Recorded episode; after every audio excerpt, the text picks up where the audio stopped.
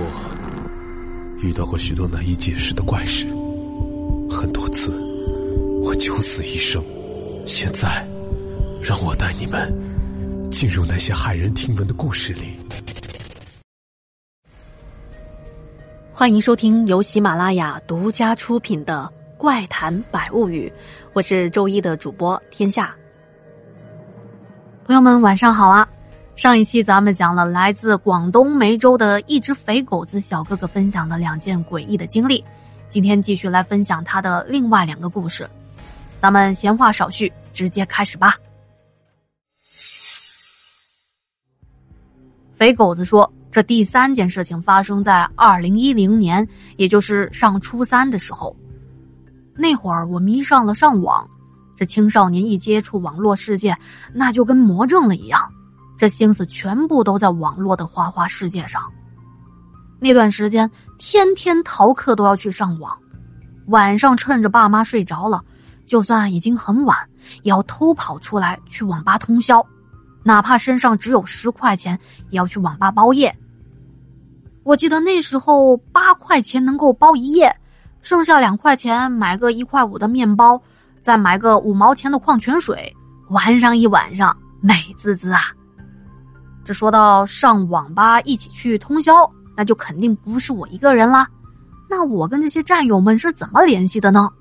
那会儿用的是爸妈丢在家里不要的小灵通手机，是充话费送的，自己再攒点零花钱，偷偷的买个手机卡，三十块钱一张手机卡，月租才三块钱，打电话很便宜的。那会儿买卡也不需要实名制。带着个小灵通和朋友们打打电话，别提有多方便了。那天晚上接到朋友电话，他叫我出去上网，但是那会儿差不多十二点钟了，我有一些犹豫，有一些怕，因为家里离网吧有两公里，中间还有好长一段没有路灯的荒地，我这思来想去的吧，这网瘾最终还是战胜了恐惧，于是我穿上外套。就出了门，哎呀，没成想啊，这一次出门，把我下辈子的通宵网瘾直接给戒掉了。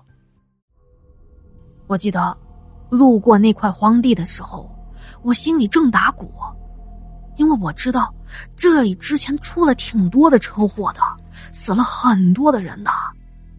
那时候才十几岁的年纪，怎么会不害怕呢？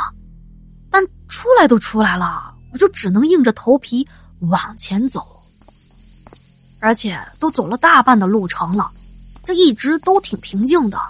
路上除了有点呼呼的风声，还有吱吱吱的蟋蟀声，那都没什么。可是走着走着，我最担心的事还是发生了。我当时正走着呢，就听到前面传来了。若有若无的女人唱戏的声音，就是那种咿呀，隐隐约约的调调，用的是我们本地话唱的戏腔。这大半夜的，谁鬼哭狼嚎的呀？在这个时间点吊嗓子也不太合适吧？虽然说这周边没有人，不会扰民。嗯，我集中精神，仔细的边听边走。随着我往前走，声音也越来越明显。我这越听可是越不安啊！倒不是说那唱戏的声音有多难听，或者说这情绪有多么的悲伤。但是您想，这大半夜的。深山老林里头，伸手不见五指的时候，你听到有人在唱戏，就挺瘆得慌的呀。再加上这空旷的区域，把声音这么一放大，唱戏声自带混响。更不对劲儿的是，慢慢的，我居然看到前面有一点红色的光，红光越来越近。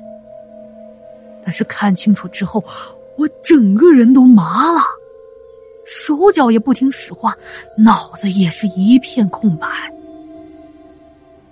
因为我看到那团红光在上下的跳跃着，并且笼罩在一个老太太的身上。老太太穿着一件红袍子，脚上还穿着一对小脚的绣花鞋，手里提着一个红色的灯笼，那咿咿呀呀的唱戏声，正是从他的嘴里发出来的。看着是走在地上，但是他的身子特别的轻盈，就那么轻飘飘的从我的面前飘过去了。没错，就是飘过去的。他飘进了旁边的荒山，一下子就不见了。啊！过了好一会儿，我缓过神来，就开始狂奔啊！一路跑了十几分钟，才跑到网吧跟我朋友会合。到了网吧，看到我朋友已经在网吧玩上了，我在他旁边找了个机子坐下来。他正忙着打游戏呢，看都没看我一眼，只说了一声：“哦，你来了呀？怎么才来啊？”但是他那双眼睛紧紧的盯着屏幕，手里的操作也没停。我本来想跟他说刚才发生的那些事情，但是看他在忙活，想了想，最终还是没跟他说。但是这一天晚上心不在焉，玩的是什么我都不记得。满脑子都是刚才那个诡异的场景，整个人的状态也很差。第二天就发烧病倒了，而且反反复复的发烧就是不好。我奶奶看我反反复复发烧不见好，她也着急呀，就跑到关帝圣君庙给我求了符，让我带上。没想到两天我就完全好了。但是从那以后啊。我就再也没敢去网吧通过宵，也不会半夜出门了。之前常听老人们说，夜路走多了，迟早都要遇见点什么的。看来不信不行啊！在二零一六年左右，我遇见那老太太的那片荒山开发了，房地产商想在这里盖商品楼出售，但是没想到。挖出来一座古墓，这座古墓差不多有三四百年的历史，很气派，有棺椁，还有不少的陪葬品。根据墓碑上的信息，镇上请来了专家查清楚了这一座坟墓的主人，结合我们的族谱，确定了坟墓主人是我们的祖先，是我们族人十二世祖的女儿，而我们这一代是三十三世。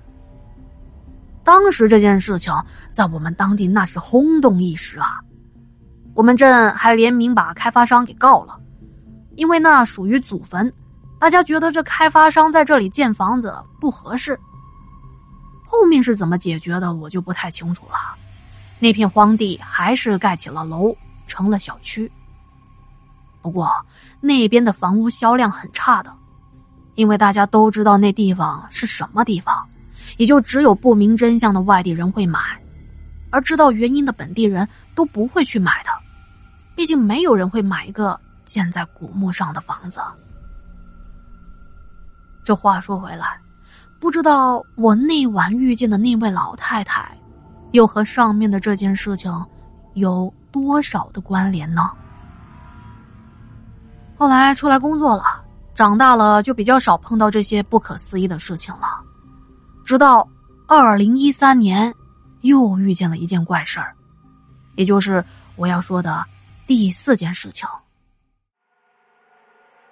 有一天晚上九点多，我和朋友去喝酒，但是在饭桌上，朋友和隔壁桌起了冲突，两边的人都打了起来，朋友的头被人打破了，一头的血，把我可给吓坏了。对方一看情况这么严重，都跑了。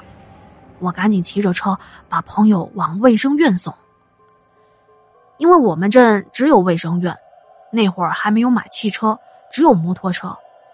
不过我们都是本地人，很熟悉路线，从饭店到卫生院也就三公里左右，十几分钟的路程也不太远。可是那天晚上，我带着朋友硬是骑了二十多分钟，都骑不到镇上的卫生院，这就很奇怪了。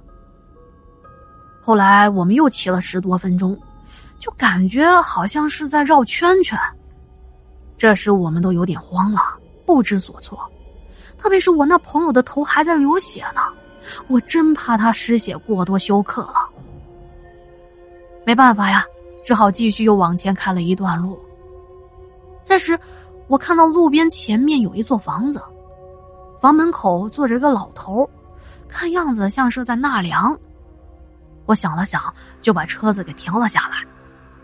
我走到老头的跟前，给他递了一根烟，向他问路。老头慈眉善目，乐呵呵的接过了我的烟，但是没有说话。听了我的询问，只是手一抬，往那边那么一指，意思是往那个方向走。我接着问他：“老伯，那是一直走吗？用不用在哪里拐弯之类的？”他点了点头，又摇了摇头，这就把我搞得不太明白了。我又问了一次：“呃，是一直往前走吗？”这一次他点点头。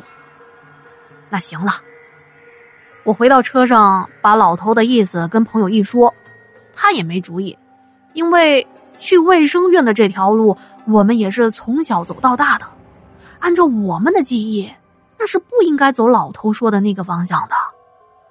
但是现在也没有别的法子了，于是我们将信将疑，最后还是按照老头指的那个方向出发了。哎，没想到啊！只是骑了几分钟，马上就看到省道了。又过了几分钟，我们就顺利的到达了卫生院。经过检查，朋友只是皮外伤，缝了几针，躺了一晚上，没啥事就回家去了。我们回去的路上都很正常，很快就到家了。后来我们回忆起当晚的事情，总觉得哪里有一些不太对劲儿，可是又说不太清楚。那个老头和那个房子，按照记忆中，好像以前路上并没有这座房子。也可能是我们确实迷了路，所以才会遇见他们吧。那有没有别的可能呢？谁知道呢？